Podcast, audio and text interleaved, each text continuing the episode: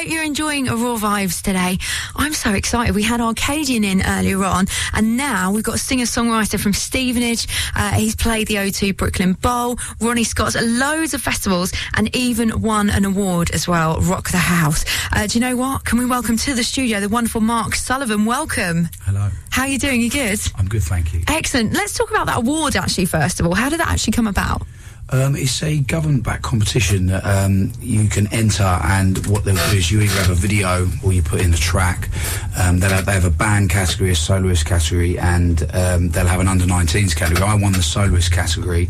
Um, you'll enter it in, and they get judged by a panel of judges. And there's a couple of parliamentary um, MPs that actually judge it as Oh, wow. well. Um, and normally you play in House of Parliament, but this year I, I got to play in the US Ambassador's residence. Awesome. yeah, it was great. It was an amazing night. Yeah. I was going to say you didn't get to fly over to the US though to no, do it. No, I wish. Oh, got It God, Ed, that's amazing though.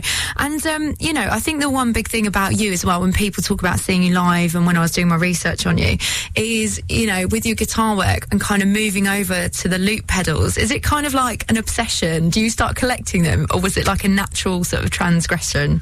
Um, for me, the loop pedal came in um, due to uh, bands sort of finishing and me wanting to carry on on my own.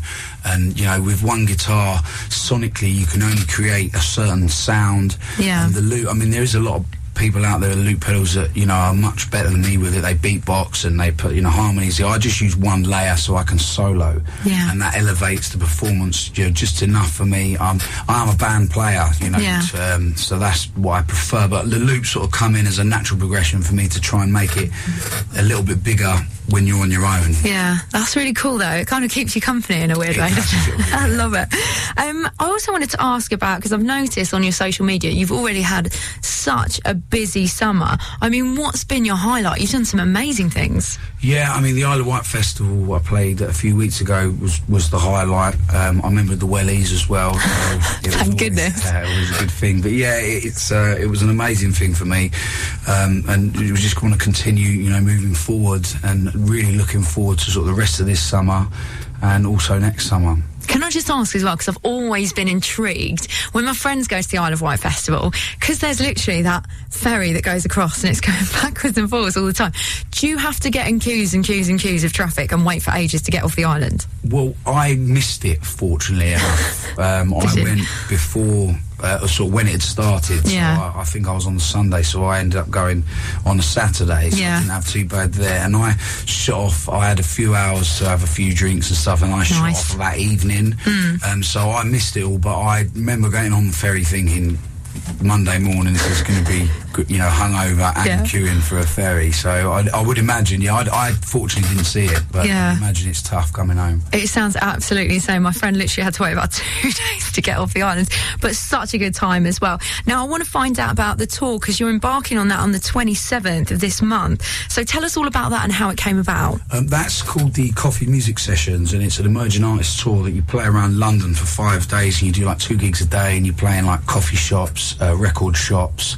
Um, there's a, a Cafe 1001 in South London. There's a, there's a few places around you play, and some are twice a day, sometimes it's once a day. But if you keep your eye on my Mark Sullivan Music Facebook page, you'll see the headers got the, all the tour dates on there. Excellent. Now, uh, speaking of Mark Sullivan music, I think we'd like to hear you play actually. Uh, what do you want to play for us first of all? I'm going to play a track called Warm Your Bones. Excellent. Take it away.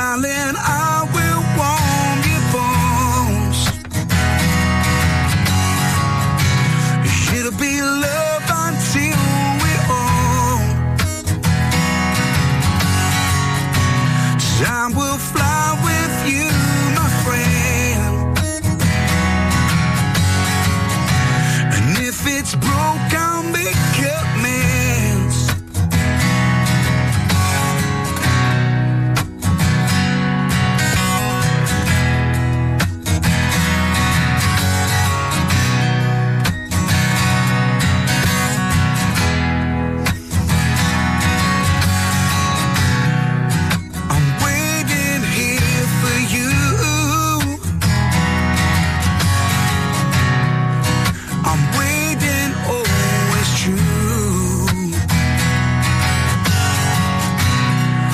We're fighting all oh, the while. It's years since I had. I hold you till the dawn.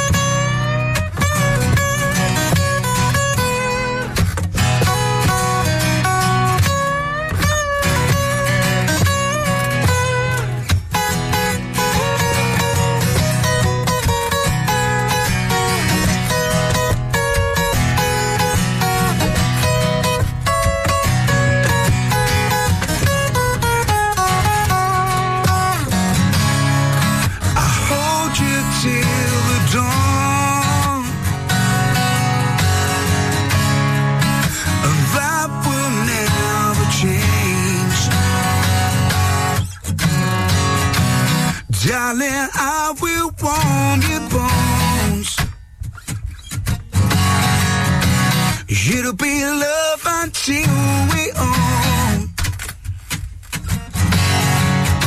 Time will fly with you, my friend. And if it's broke, I'll make. Yeah,